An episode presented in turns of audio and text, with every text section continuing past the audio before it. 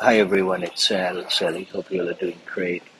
I am actually at the Austin airport on my way to California for a couple of days. I wanted to do this quick podcast on the importance of having confidence in your vision and your beliefs and what you stand for and your purpose and your why. Mary Catranzo said it very well. You have to have confidence in your vision or else no one else will trust in it. Fred Rogers said, Often when you think you're at the end of something, you're at the beginning of something else. And the third quote I want to talk about from Misty Copeland is You can start late, look different, be uncertain, and still succeed. What each of these three folks have in common and what they're talking about is the fact that you have to believe in what you're selling or what you're standing for or your story.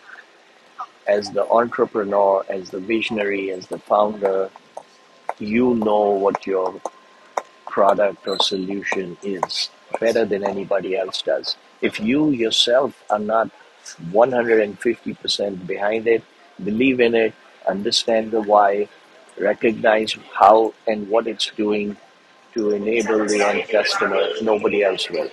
So own your story, have faith in your vision, have faith in your purpose, why you're doing what you're doing, and proclaim it and promote it with confidence and with integrity and with belief. When you do that, it comes out very clearly. People see it, your enthusiasm, your belief, your trust and your faith is infectious, and you will attract other folks that see your vision, see your passion, see your drive, and want to participate. So, wanted to do this quick podcast. Um, remember, believe in it. You are unique. You are enough.